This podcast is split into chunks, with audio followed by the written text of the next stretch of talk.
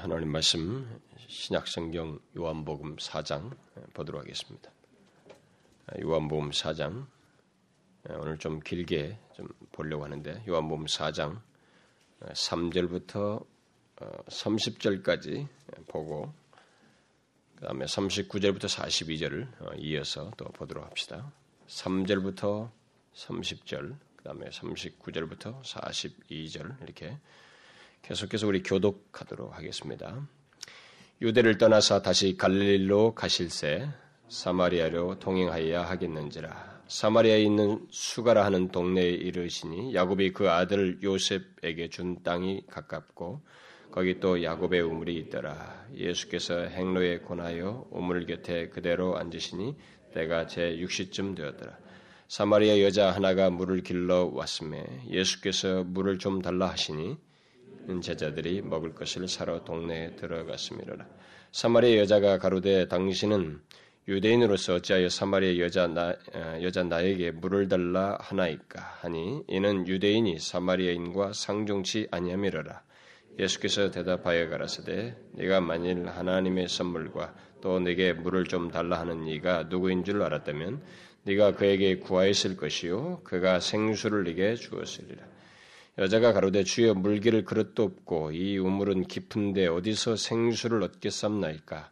우리 조상 야곱이 이 우물을 우리에게 주었고 또 여기서 자기와 자기 아들들과 짐승이 다 먹었으니 당신이 야곱보다 더 크니까 예수께서 대답하여 가라사대 이 물을 먹는 자마다 다시 목마르려니와 내가 주는 물을 먹는 자는 영원히 목마르지 아니하리니 나의 주는 물은 그 속에서 영생하도록 솟아나는 샘물이 되리라. 여자가 가로되 주여 이런 물을 내게 주사 목마르지도 않고 또 여기 물 길러 오지도 않게 하옵소서. 가라사대 가서 내 남편을 불러오라. 여자가 대답하여 가로되 나는 남편이 없나이다. 예수께서 가라사대 내가 남편이 없다 하는 말이 옳도다. 내가 남편 다섯이 있었으나 지금 있는 자는 내 남편이 아니니 내 말이 참되도다. 여자가 가로되 주여 어, 내가 보니 선지자로소이다. 우리 조상들은 이 산에서 예배하였는데 당신들의 말은 예배할 곳이 예루살렘에 있다 하더이다. 예수께서 가라사대 여자여 내 말을 믿으라. 이 산에서도 말고 예루살렘에서도 말고 너희가 아버지께 예배할 때가 이르리라. 너희는 알지 못하는 것을 예배하고 우리는 아는 것을 예배하노니 이는 구원이 유대인에게서 남이니라. 아버지께 참으로 예배하는 자들은 신령과 진정으로 예배할 때가 오나니 곧 이때라. 아버지께서는 이렇게 자기에게 예배하는 자들을 찾으시느니라. 하나님은 영이시니 예배하는 자가 신령과 진정으로 예배할지니라. 여자가 가로되 메시아 곧 그리스도라 하는 이가 오실 줄을 내가 아노니 그가 오시면 모든 것을 우리에게 구하시리이다. 예수께서 이르시되 네가 말하는 내가 그러라 하시니라. 이때 제자들이 돌아와서 예수께서 음, 여자와 말씀하시는 것을 이상히 여겼으나 무엇을 구하시나이까 어찌하여 저와 말씀하시나이까 묻는 이가 없더라.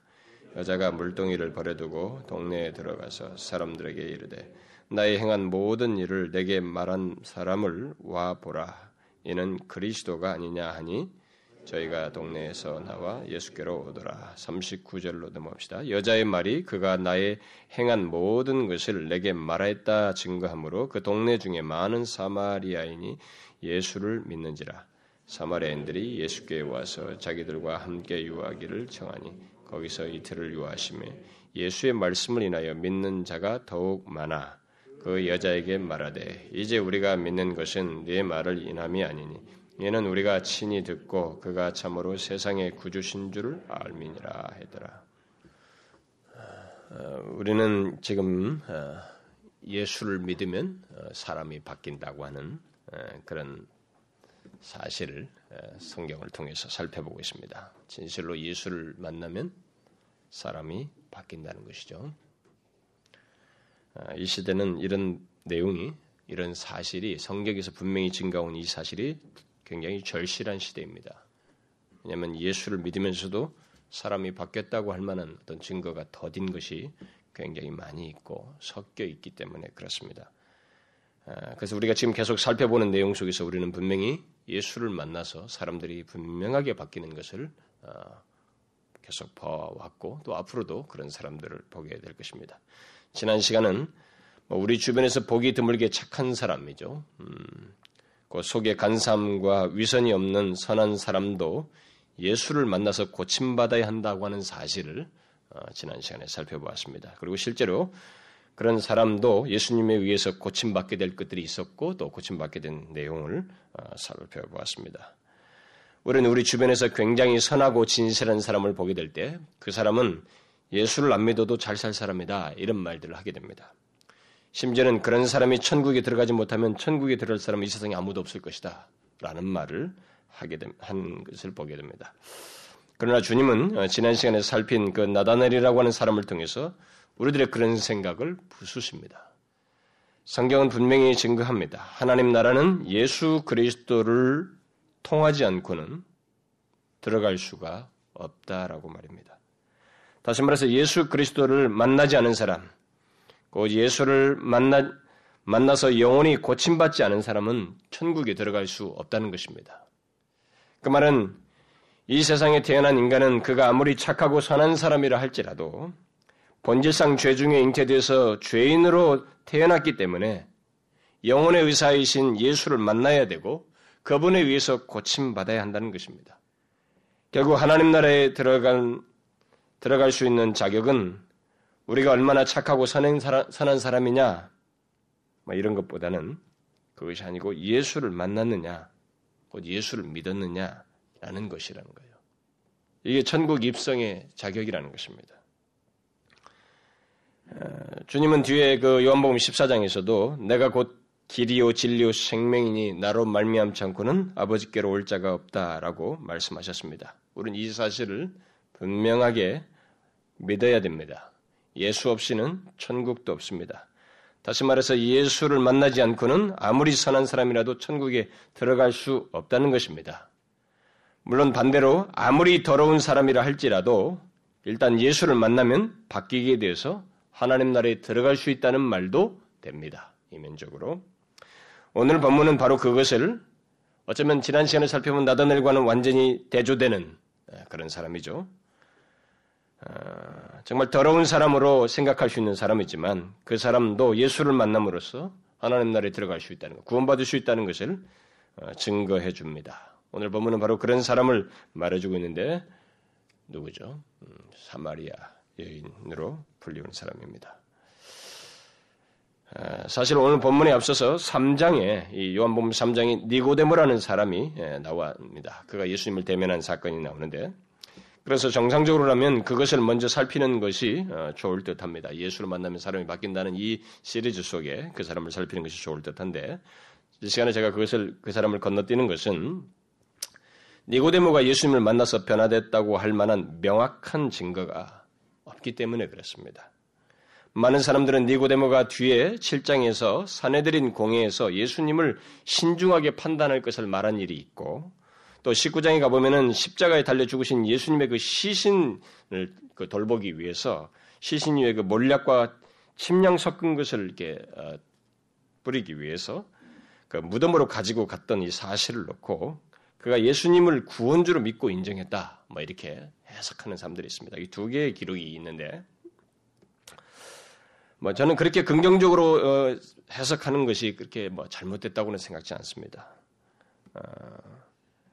어, 어, 그러나 니고데모가 예수님을 인격적으로 만나서 바뀌었다고 말하기에는 그 두 가지 자료는 너무 빈약하다고 생각이 돼요. 그래서 쉽게 그렇게 단정하기가 좀 어렵다고 생각이 됩니다. 다시 말해서 요한복음에 기록된 그에 관해 그에 관해서 기록된 그 두 개의 내용은 그가 예수님을 메시아로 인정하여 따랐다고 하기에는 너무나 불충분하다는 것입니다. 그저 우리가 가진 그, 그 어, 일반적인 그 이 두 가지 기록만 가지고 말하자면 그는 예수님을 선지자로서 또는 의로운 사람으로 인정했을 때 있는 태도, 뭐 그 정도도 얼마든지 선지자라나 어떤 의로운 사람을 봤을 때도 그 정도 예의는 갖출 수 있거든요. 어, 꼭그 정도 두 번의 태도를 가지고 그가 메시아로 믿고 따랐다고 말하기는 너무 이렇게 빈약하다는 것입니다. 그래서 저는 니고데모를 어, 이 시간에는 포함하지 않고 지금까지 살폈던 앞에서 살폈던 내용들에서 다 예수를 만나서 그들이 변화됐죠. 변화되고 예수 그리스도를 분명히 그리스도로 인정하고 인격적으로 받아들였습니다. 변화되어지고 바로 그런 연장선상에 있는 사람으로 어, 이어서 살피려고 하는 것입니다. 바로 오늘 본문에 나오는 사마리아 여인이 그 연장선상에 있는 사람이라고 할 수 있습니다. 지금까지 살폈던 사람들 세례 요한과 안드레, 베드로, 사도 요한, 빌립, 그 다음에 나다나엘은 모두 예수님을 만나서 그를 메시아로 믿었습니다. 그들은 자신들을 죄에서 구원할 구원자로 예수를 믿었고 그렇게 따랐어요. 본문에 나오는 사마리아인도 바로 그런 똑같은 연장선상에서 태도를 그 반응을 보이는 것을 보게 됩니다. 그야말로 예수를 만나서 바뀌었다고 하는 것을 분명하게 증거해 주고 있습니다. 비록 지금까지 살폈던 사람들과 비교해 볼 때이 예, 여인의 상태는 최악의 상태입니다. 아, 분명히 그런 최악의 상태를 가진 사람이지만 중요한 것은 예수를 만나서 분명하게 바뀌었다는 것이에요. 고침받고 이 사람이 변화됐다는 것입니다. 그러면은 이제 구체적으로 이 여인이 어떻게 바뀌었는지 그 내막을 좀 살펴보면 아, 그것을 살피기 위해서 먼저 이 여인이 어떤 사람이었고 또 그 어떻게 과정 속에서 변화가 됐는지 예, 그것을 순서대로 살피는 게 좋겠죠. 저는 여기 요한복음 4장을 상세히 이제 다루진 않을 것입니다. 그 바로 이 초점에서만 그 변화에 예수를 만나서 변화되는 것에만 초점을 맞춰서 어, 살피려고 합니다. 먼저 이 연의 배경이, 배경을 살펴보면 어, 어, 이 배경을 보면 이, 이, 여인이 어떤 사람인지를 우리가 이제 알게 되겠죠. 예수님께서 그 사마리아로 이게 보통 유대인들이 사마리아를 경유하지 않는데 갈릴리로 가는 길에서 사마리아를 피해서 이렇게 돌아서 가더라도 사마리아를 경유하지 않는 것이 일반인 그 유대인들의 보통인데 보통 모습인데 예수님은 사마리아로 들어가십니다. 들어가셔서 그 야곱의 우물 곁에 앉아 계시다가 물 길러 온 이 사마리아 여인과 대화를 하시면서 이제 그 여인을 고치시는 그 구체적인 작업을 하시게 됩니다. 그래서 처음 이 여인이 왔을 때 물을 달라고 하시죠. 예, 물을 달라고 하면서 내게 좀 물을 달라 이렇게 말씀하시는데 예, 먼저 이런 대화를 이제 물 달라고 하면서 대화가 시작되는 가운데서 이 여인이 자기를 노출한 것이 있습니다. 그래서 자기가 말한 내용 속에서 우리는 이 여인이 어떤 사람인지, 어떤 생각을 가지고 있고, 어떤 배경을 가지고 있는지를 어, 엿볼 수가 있습니다. 먼저 12절에서 그녀는 자기 곁에 있는 우물을 두고 우리 조상 야곱이 예? 우리 조상 야곱이 이 우물을 우리에게 주었다 이렇게 말하고 있습니다. 아, 결국 이렇게 말함으로써 뭘 시사하고 있습니까? 야곱을 자기의 조상으로 말하고 있습니다.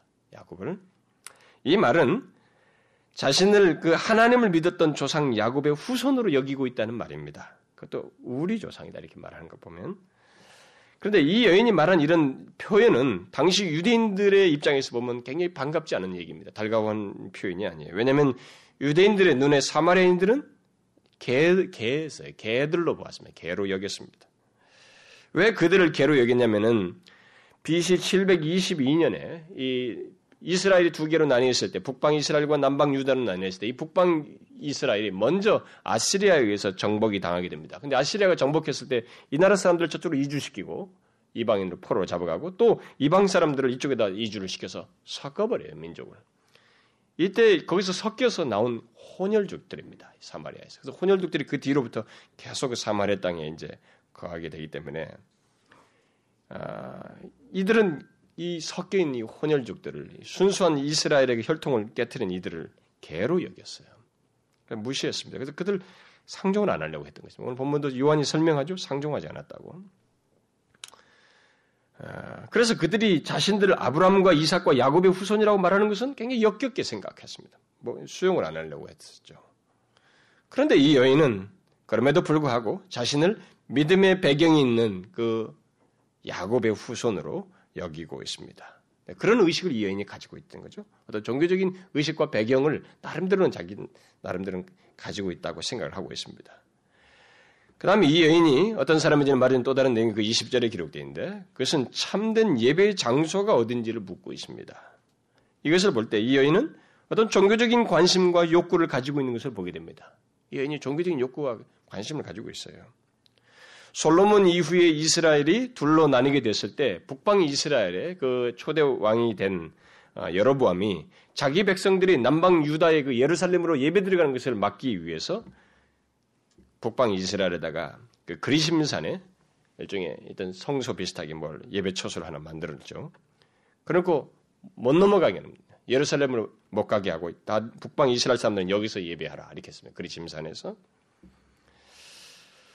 아, 그래서 이제 이 물론 정치적인 이유로 그렇게 한 것인데 그 북방 이스라엘 사람들은 그때부터 계속 그곳에서 예배를 드렸습니다. 그리고 자기들의 예배 처소는 이 그리심산으로 알고 있었던 것입니다. 그래서 이 여인이 예수님과 대화하는 중에 바로 갑작스럽게 이 질문을 하는 거예요. 음, 그러면서 예배의 진정한 장소가 어디인지 그걸 묻고 있습니다. 이런 이런 말을 했다는 것은 이 여인의 의식 속에 어떤 종교적인 관심과 욕구가 있다는 것을 드러내 주는 것입니다. 이게 이 여인의 하나의 배경이 되고 또 이 여인의 배경이 되는 음, 또 다른 내용은 그 25절에서 기록되고 있는데 메시아 곧 메시아는 구약의 히브리 말이고 헬라 말로 바꾸면 메시아라는 말은 그리스도라는 얘기입니다. 결국 그리스도라 하는 이가 오실 줄을 이 여인이 알고 있었다는 것을 말해주고 있습니다. 그래서 이 여인 또한 세상을 구원할 메시아, 곧 그리스도가 오시기를 소망하고 있었다는 거예요. 막연한 뭐든 미미하게나마 그런 메시아를 이 세상을 구원할 좀 메시아가 오실, 오신다고 했는데 오셨으면 하는 그런 기대를 가지고 있었던 것입니다. 물론 진실한 마음을 가지고 간절하게 소망하지는 않았겠지만 일단 그녀는 그런 지식을 들어서 알고 있었고 일면 자신을 구원해 줄 메시아가 왔으면 하는 마음을 가지고 있었던 것입니다. 그 다음 마지막으로 이 여인이 어떤 사람인지를 말해주는 내용이 이제 그 16절 이하에서 기록된 내용에서 말해주는데 뭡니까? 가장 이 여인을 특징 지어서 보통 사람들이 말하는 내용이죠. 뭡니까? 심하게 망가진 죄인이라는 것입니다. 이 여인은 예수님을, 예수님이 말씀하신 대로 이미 다섯 남편을 두었던 사람이었습니다. 그리고 지금도 한 남자와 살고 있지만 이 남자도 남편이 아닌 지나가는 남자예요, 결국. 그래서 어떤 사람은 이 여인이 창녀였을 것이다 라고 말하기도 합니다. 그 정도로 이 여인은 망가져 있었고 그녀의 그 망가진 삶은 이게 끝없이 죄로 점철되어 있었습니다. 자신의 어떤 내면의 목마름을 죄로 계속 채워가면서 살고 있었던 여자였습니다. 그야말로 죄악 가운데서 삶의 의미도 알지 못한 채 남들에게까지 다 드러날 정도의 그런 죄인의 죄인으로서 삶을 살고 있었습니다. 물론 그렇게 죄로 얼룩진 삶을 사는 그녀의 그 영혼은 말할 수 없는 이 내면의 갈증을 가지고 있었죠. 그래서 이 바로 그 문제를 예수님께서 다치하시는데, 자 이와 같은 여인, 이 여인을 결국 예수님께서 이제 고치시는데, 그것을 어떻게 고치시는지 말하기에 앞서서 우리가 이런 사람이 우리 주변에 어떤 사람일까를 한번 잠깐 생각해 보는 것이 좋을 것 같습니다. 어떤 사람들이 이 여인과 같은 사람일까? 여러분 중에 대다수는 이런 여인은 참 특별하다. 아, 몇몇 안 되는 어, 그런 사람들일 것이다. 우리 현실 속에서 참 드문 사람들일 것이다. 이렇게 생각할지 모르겠습니다. 그러나 여러분 잘 생각해 보십시오. 죄의 많고 적음은 하나님 입장에서는 똑같거든요. 똑같습니다. 최소의 전형을 가지고 우리가 생각해 볼 필요가 있어요. 어떻게 말하든 이 여인은 분명히 종교적인 배경을 가지고 있었습니다. 그리고 그것을 자신이 의식하고 있었어요. 그리고 종교적인 관심과 욕구를 가지고 있었습니다. 그뿐만 아니라 그녀는 이 세상을 구원할 구세주에 대한 어떤 지식을 가지고 있었어요. 그러나 그녀는 그런 모든 배경과 지식과는 별로 상관이 없는 그런 삶을 살고 있었습니다. 그렇다면 어떤 사람들이 이 연과 같다고 말할 수 있겠어요? 종교적 배경과 지식을 가지고 있고 뭐 이런 기독교된 지식을 가지고 있으면서 그것과 상관없이 살아가는 사람 어떤 사람이겠습니까? 여러분 한번 생각해 보십시오. 어떤 식으로든 기독교에 대한 지식을 가지고 있고 또 하나님에 대해서 뭐 구원에 대해서 들어볼 들어 알고 있는 사람들 그러나 그것과 무관하게 살아가는 사람들은 모두 이 여인과 같은 사람이라고 말할 수 있을 것입니다. 물론 에, 설사 종교적인 배경이 없다 할지라도 삶의 의미도 방향도 목표도 모르고 살아가는 그런 사람들도 이 여인에게 포함 이 여인과 같은 사람이라고 넓은 의미에서 말할 수 있습니다. 그러나 좀 더 좁혀서 말하자면 종교적인 배경과 지식을 가지고 있지만 그것과 무관하게 사는 사람들이 다 이 여인과 같은 부류라고 말할 수 있다는 거예요. 구체적으로 말해볼까요? 자기 부모를 통해서든 아니면 자기 형제나 이웃을 통해서든 아니면 자기 친구 아니면 갑작스럽게 나타난 어떤 전도자에 의해서든 하나님에 대해서 듣고 예수를 믿으면 구원을 얻는다는 그 말을 들어서 알고 있는 사람들. 한두 번 들었던 어려서부터 믿는 부모 밑에서 오랫동안 들었던 일단 예수님과 구원에 대해서 또 천국과 지옥, 영생에 대해서 또 여러 가지 성경적인 지식을 들었지만 그것과 무관하게 살아가는 사람들 또는 아직 예수님을 인격적으로 만나지 못한 사람들은 모두 이 사마리 여인과 같은 사람들이라고 말할 수 있습니다. 그렇게 생각해야 됩니다. 저는 삶의 의미도 방향도 목적도 모르고 살아가는 사람들은 둘째 치고 기독교적인 배경과 지식을 가지고 있으면서도 예수를 믿지 않고 그것과 무관하게 살아가는 사람들이 우리 주변에 상당히 많이 있다고 생각이 됩니다. 심지어 예배당 안에도 그런 사람들이 있다고 생각해요.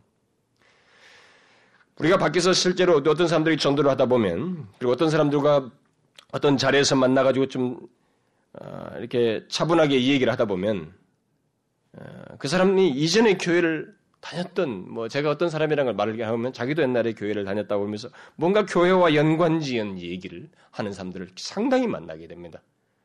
어, 교회를 한 번이라도 갔었다고 말하는 사람들, 또 예수 믿는 가정 속에서 자랐다고 하는 사람들, 또 예수 믿는 친구와 이웃과 직장 동료를 통해서 기독교적인 그 지식을 들어서 알고 있다는 사람들, 심지어는 이전에 교회를 열심히 다닌 적이 있고 봉사도 한 적이 있다고 하는 사람들, 그러나 현재는 그것과 무관하게 삶을 살고 예수를 믿지 않는 사람들, 바로 그런 사람들을 많이 만나게 돼요.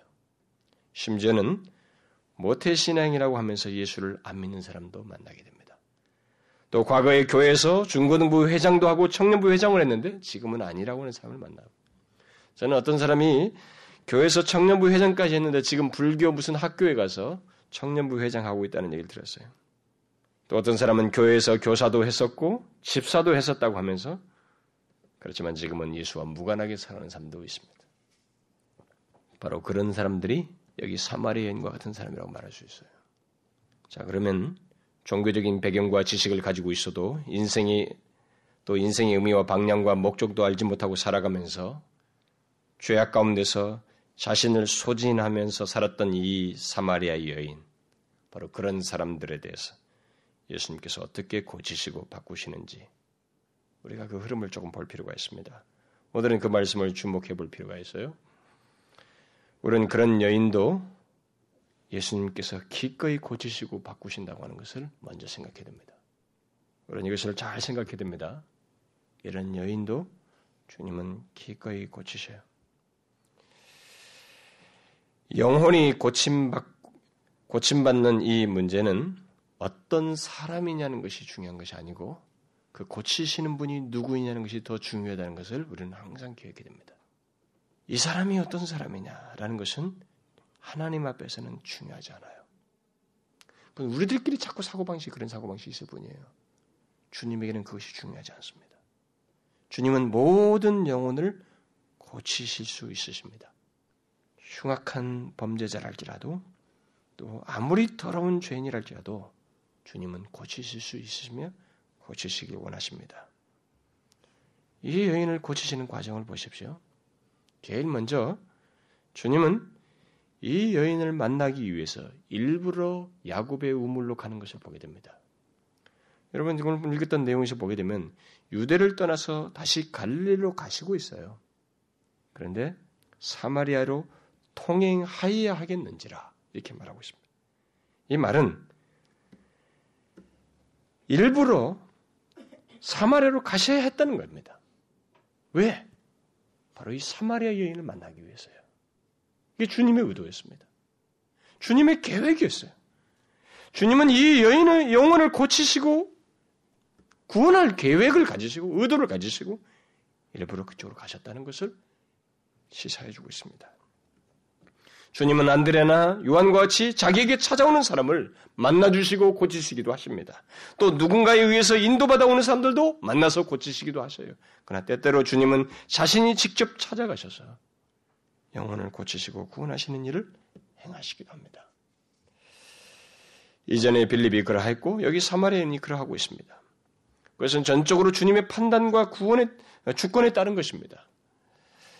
따라서 그 누구도 왜 내겐 왜 저 사람에게는 내 남편에게는 내 친구에게는 직접 가지 않는가 이렇게 말할 수 없어요. 그건 하나님의 판단에 따른 것입니다. 그분의 주권에 따른 거예요. 이 사마리아에는 주님께서 직접 가서 만나시는 것 그것이 필요하다고 생각했고 좋다고 여겼습니다. 왜냐하면 어쩌면은 이 여인은 사람들의 눈을 피해서 다니고 있었거든요. 그래서 그랬는지도 모르겠지만 일단 주님의 판단에 따른 것입니다. 그래서 주님은 이 야고보의 우물가에 가셔서 물기로 온한 여인을 사실은 기다렸어요. 먼저 가 계셨습니다. 그 여인이 온 거예요. 그리고 거기서 만나셨습니다. 만나서 제일 먼저 그 여인의 친절을 요구합니다. 물을 좀 달라고 하는 것입니다. 그래서 그 여인의 마음을 열기 위해서 먼저 요청하신 것입니다. 이 요청, 이 요청의 사마리아인은 당혹하지요. 당신은 유대인이면서 어찌하여 사마리아 여자인 내게 물을 달라고 합니까? 라고 하면서 당황했습니다. 요한이 그 이 구절 하반절에 그것을 덧붙인 바대로 당시 유대인들은 사마리아인과 상종치 아니하고 있는 데 대해서 예수님은 상종하고 있어서 뭔가 달랐습니다. 이분은 그래서 당황하고 있어요. 아, 그런데 중요한 것은 예수님은 당시의 편견을 가지고 편견대로 사람을 대하지 않더라는 거예요. 이것이 여인을 당혹게 한 것입니다. 놀라게 한 거예요. 이것은 우리가 배워야 될 일입니다. 우리는 예수를 전할 때 편견을 가지고 전하면 안 됩니다. 참 우리는 이거 극복하기 어렵거든요. 우리는 정말 뭐 극복하기 어려워요. 그러나 우리는 주님에게서 배워야 됩니다. 여기 영혼의 의사이신 주님의 탁월함은 바로 여기서 드러나고 있습니다. 이 영혼을 이 여인의 영혼을 고치시기 위해서 편견을 없이 편견 없이 여인이 다가가셔서 이 얘기를 꺼내시고 고칠 의사를 드러내십니다. 우리는 제자들이 사마리아인과 대화하는 것을 당혹스럽게 하죠. 좀 이상스럽게 여깁니다만은 그것은 그들이 편견을 가지고 있다는 것인데 주님은 절대 그러지 않으셨어요. 우리는 이것을 잘 생각해야 됩니다. 교회는 올 수 있는 사람과 못 올 수 있는 사람이 있지 않아요.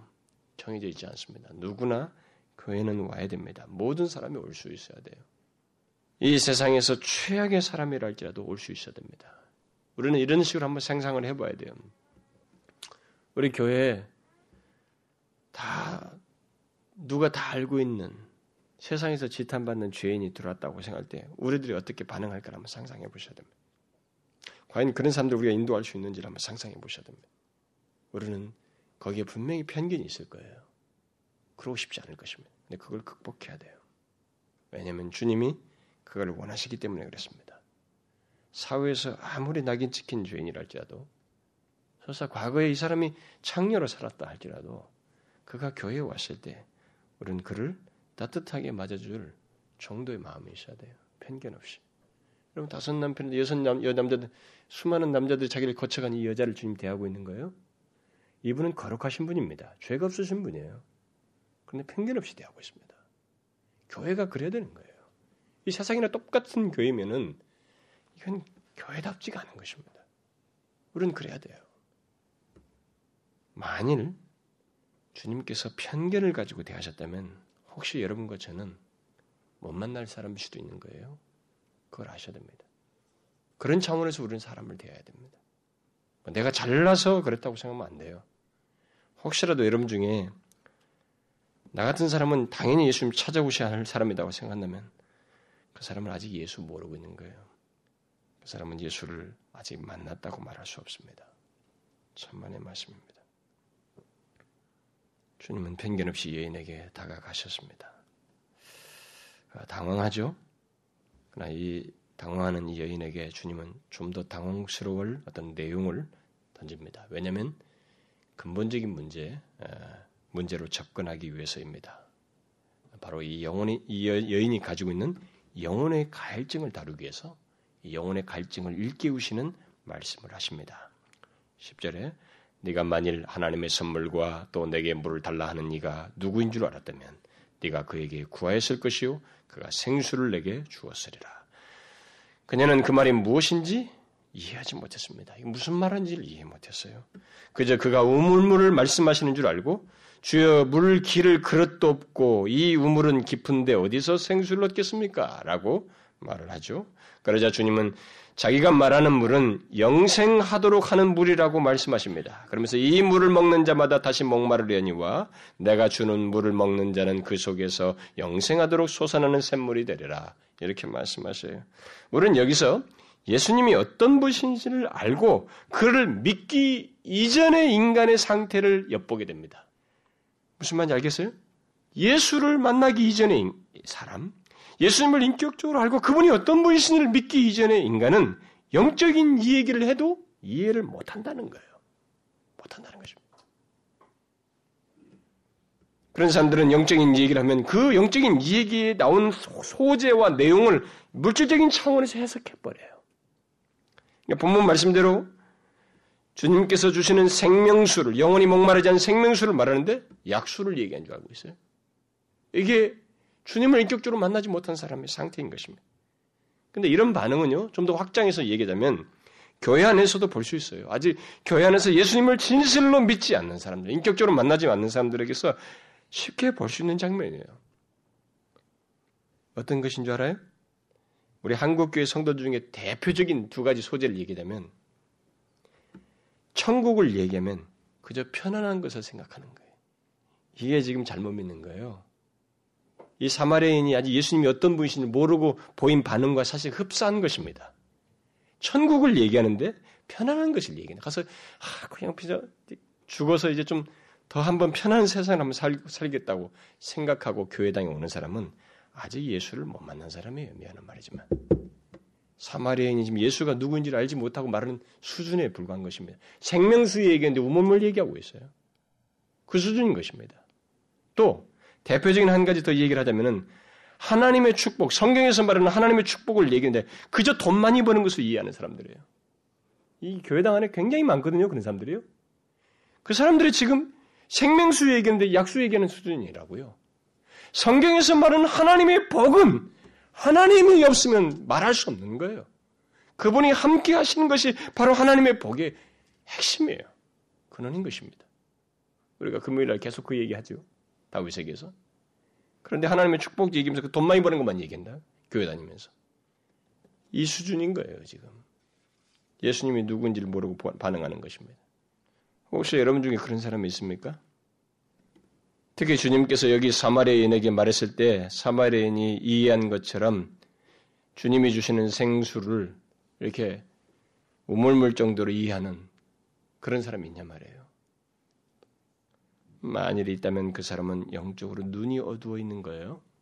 그 사람은 아직 눈을 뜨지 못하고 있는 것입니다. 예수 그리스도를 제대로 알지 못하고 있어요. 그분이 누군지를 모르고 있는 것입니다.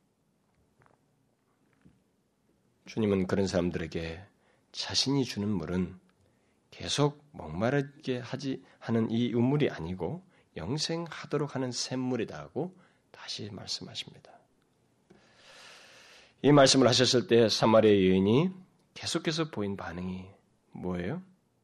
더 이상 물 길러 오지 않아도 되는 그 물 좀 주십시오. 그래요. 네? 어, 그런 물 있어요?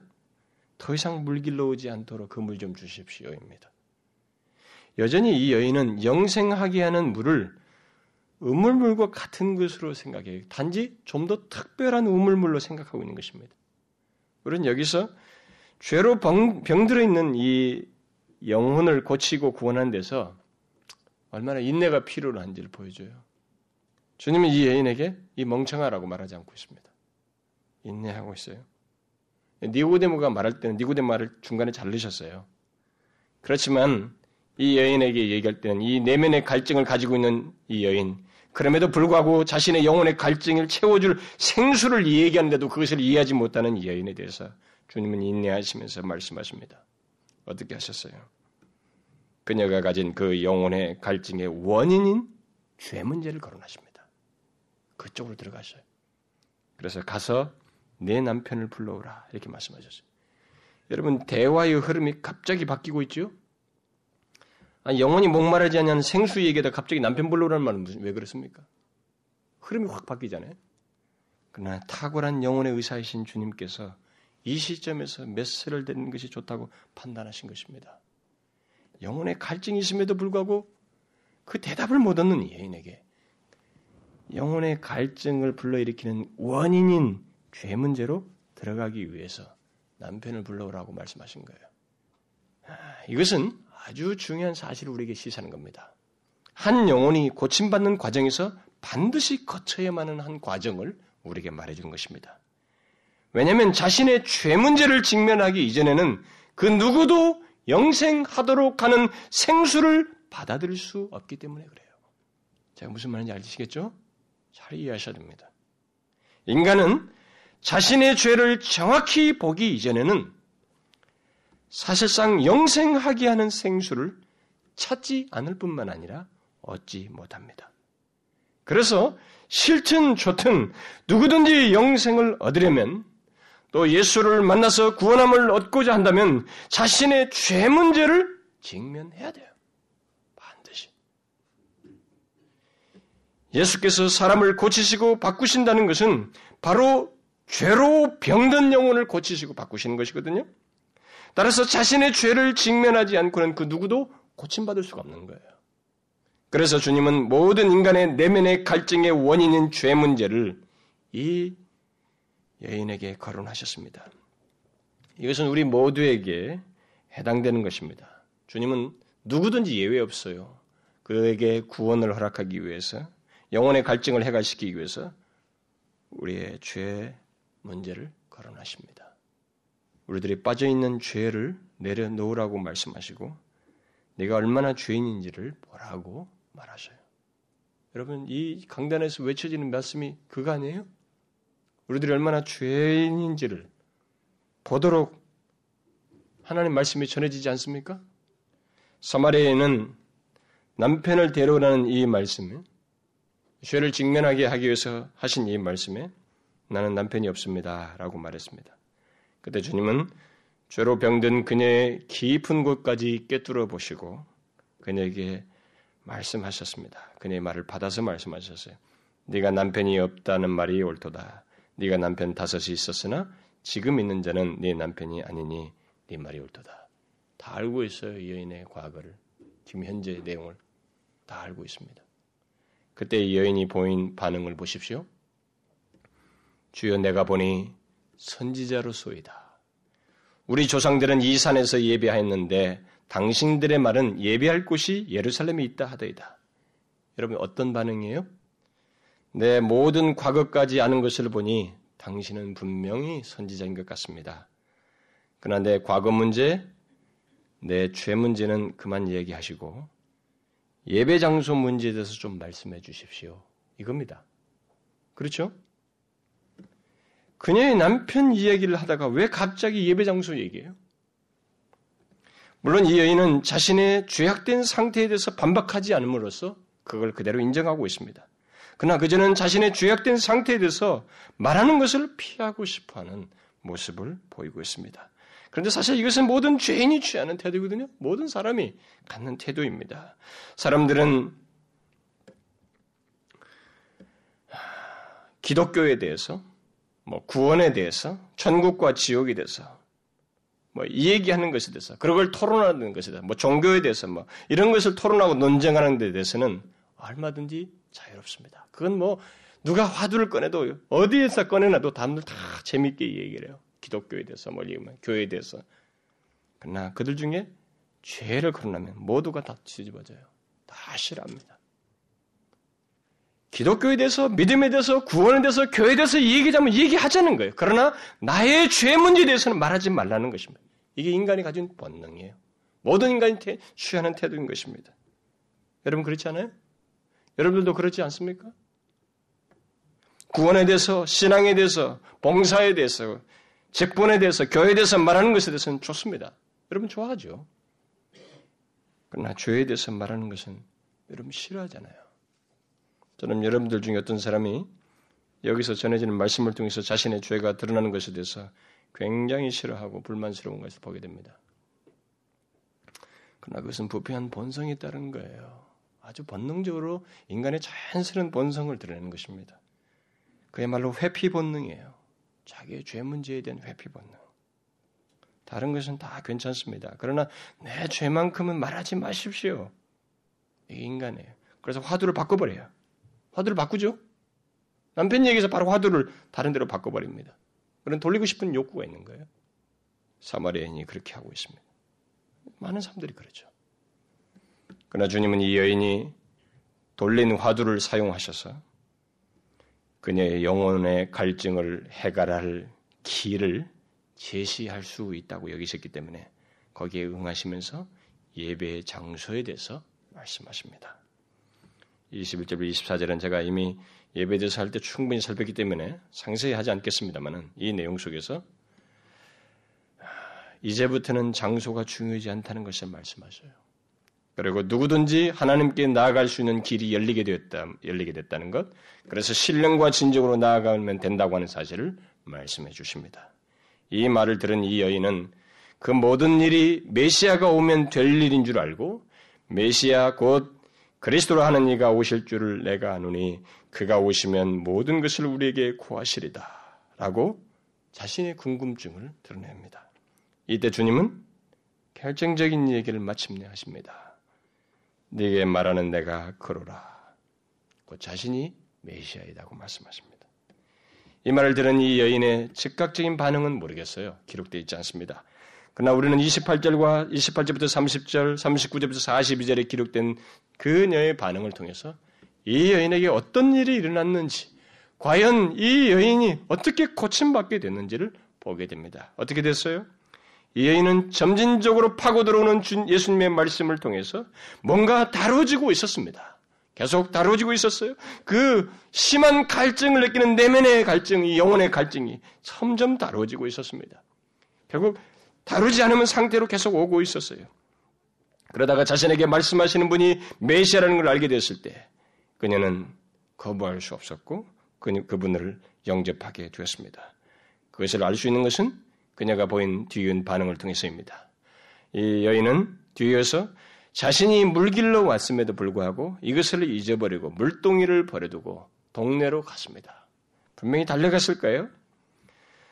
달려가서 그녀의 마음에 생긴 어떤 변화, 자기가 예수님을 만나서 대화하면서 점점 무너지다가 영혼의 갈증이 지금 타치가 된 것, 해결되는 그 경험을 어떤 감동과 변화를 가지고 분명히 달라갔죠. 계속되는 내용이 그것을 증거해주고 있습니다. 뭐라고 얘기했어요? 메시아를 만났다는 사실을 증거하게 됩니다. 그분을 만난 것으로 어떤 감동을 전하게 됩니다. 자신이 메시아를 만났다고, 그리스도를 만났다고 하면서 와 보라고 말하고 있습니다. 와 보라고. 그리고 39절을 보게 되면 그녀의 증거로 인해서 그 동네 많은 사람들이 예수를 믿었다고 기록하고 있습니다. 그것은 그녀의 증거가 사실이었다는 거예요. 진실했다는 것입니다. 하나님이 사용하는 도구였다는 거예요. 그러니까 이것은 그녀가 진실로 고침받았다는 것, 변화됐다는 것을 증거해주는 이면적인 증거입니다. 그렇지 않았다면 그런 일이 있을 수 없었을 거예요. 이 여인에 의해서 예수님을 믿게 된 사람들은 예수님께 자시, 자기들과 함께 더 유하기를 구하죠? 사모한 것입니다. 그러면 자기들에게도 그런 말씀을 해주시기를 구한 거예요. 더 듣고 싶었던 것입니다. 예수님으로부터 말씀을 듣기를 원했어요. 이것은 정상적인 거예요. 누구든지 예수를 만나게 되면 그분의 말씀을 더 듣고 싶어 하는 것입니다. 이것이 예수를 만난 또 다른 증거예요. 근데 예수를 믿으면서 점점 하나님 말씀을 듣기 싫어하는 것은 이상한 겁니다. 여러분들이 강력하게 억제하는 거예요. 본능을 따르는 것입니다. 성령을 따르는 것이 아니에요. 그럴 리가 없습니다. 예수를 만났을 때 그분의 말씀을 더 듣고 싶어 하는 것이 당연한 거예요. 이들은 원했던 것입니다. 더 거하시길 원했어요. 그래서 이틀을 유하십니다. 모두가 기피하는 땅 그 사마리아에서 예수님은 이틀을 유하시면서 그들에게 말씀하셨어요. 물론 이 여인에게 사마리아인에게 하셨던 그런 얘기를 영원히 목마른 샘물과 예배의 장소에 대해서 다 말씀하셨겠죠. 어쨌든 이틀이라는 긴 시간 동안 이들과 유하시면서 말씀하셨습니다. 사람들은 이 예수님의 이 이틀 동안 머무시면서 말씀하신 것으로 인해서 42절에 보게 되니까 많은 사람들이 예수를 믿게 되는데 이 예수님을 세상의 구주로 믿었다고 기록하고 있습니다. 세상의 구세주로 믿었던 것입니다. 여러분 사마리아인이 어떻게 바뀌었어요? 그녀는 분명히 심하게 망가진 여인이었습니다. 마치 소금물을 마시듯이 죄를 계속 지으면서 자신을 더 망가뜨리고 있었고 그렇게 함으로써 자신의 영혼의 갈증이 해소될 줄 알고 그렇게 삶을 살았던 사람이에요. 이 세상에는 그런 사람들 굉장히 많습니다. 죄를 더 지으면 지을수록 그것을 통해서 해갈될 줄 알고 들어가지만 그게 더 망가지고 영혼이 더 피폐해지는 것인데 바로 그런 여인이었어요. 게다가 이 여인은 종교적인 배경과 지식을 가지고 있었습니다. 그러나 그런 것과 전혀 상관없이 살고 있었던 그런 여인이었습니다. 그러던 여인이 예수님을 만남으로써 고침받게 되었고 오히려 다른 사람들에게 영원히 고침받을 수 있는 길을 말씀해 줘요. 그걸 증거해 주고 있습니다. 물동이를 던져놓고 갈 정도로 이 여인의 어떤 변화의 증거를 가지고 생긴 변화를 가지고 증거를 통해서 확고하게 드러냈습니다. 이 여인이 예수님을 부른 호칭의 변화를 보면은 처음에는 당신은 유대인 아닙니까? 그랬어요. 나중에는 주여라고 그랬습니다. 이것이 뭐 뒤에 나오는 주여가 아니고 높인 존칭의 주어로 얘기했습니다. 그 다음에는 선지자이군요. 선지자로 봤습니다. 나중에 뭐라고 그래요? 그리스도이시라고 그랬어요. 이게 변화의 표시예요. 진정한 굴복이에요. 진정한 믿음을 그분에게 드리는 것입니다. 그분을 그분대로 그분 자신을 그대로 마땅한 그분의 어떠함을 그대로 인정하고 믿는 거예요. 그것을 통해서 그녀는 죄로 병든 그녀의 영혼이 고침받고 구원받게 되는 것을 드러냈습니다. 그러나 또 한 가지 중요한 변화는 이 여인은 지금까지 삶에 지쳐 있었어요. 이 물길로 오는 시간은 남들을 피해서 왔음이 분명합니다. 그러니까 남들이 오지 않는 시간이 왔어요. 생기가 없죠. 삶에 지쳐 있습니다. 남편 다섯인데 또 다른 남편, 소망 없는 남편이죠. 남자죠. 그런 삶에 지쳐 있었습니다. 그런데 보십시오. 이 여인의 삶에 생기가 있게 되었습니다. 새로운 삶, 생기 있는 삶을 살기 시작했습니다. 여러분 인생에 이런 전환이 쉬운 것 같아요? 여러분 인생에 딱 한 번 있을까 말까 할 수 있어요. 사람은 뭔가 새로운 걸 추구하지만 더 죄를 짓는 데 새로운 것이고 자기 판단이 그렇지 자신의 존재가 새롭게 되어진 거. 응? 자신의 정말 일평생을 좌우되는 영혼에 해갈되는 이런 새로운 전환, 생기 있는 삶의 전환은 여러분 쉽게 생기지 않습니다. 예수를 만나야 생기는 거예요. 여인은 예수를 만나서 그랬습니다. 그 생기를 가지고 달려간 거예요. 지금까지는 이런 욕구도 없이 살았던 여인입니다. 그래서 이 여인을 통해서 수많은 사람들이 예수를 믿게 돼 있어요. 이 여인은 예수님을 만나면 사람이 어떻게 바뀌는지, 다시 말해서 예수님을 만나면 진실로 사람이 바뀐다고 하는 것을 분명하게 증거해주는 대표적인 사례예요. 아무리 더러워도 예수를 만나면 바뀐다는 거죠. 그 사실을 분명하게 증거해주는 아주 놀라운 사례입니다.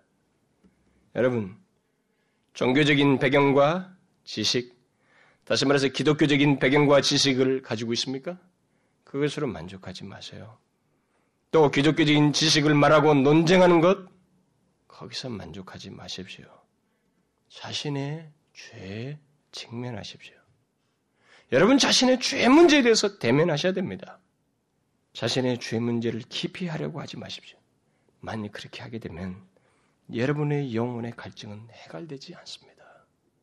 남편이 있어서 좋고 돈이 벌려서 좋은 것 같아도 그게 다 더 소금물 같은 역할이에요. 몇 년 살았다고. 여러분 앞으로 몇십 년만 더 살아보십시오. 예수가 없이 만약 그렇게 산다면 그게 끝없는 갈증의 연속이라는 걸 느끼게 될 거예요. 자신의 죄 문제에 대해서 직면해 보셔야 됩니다.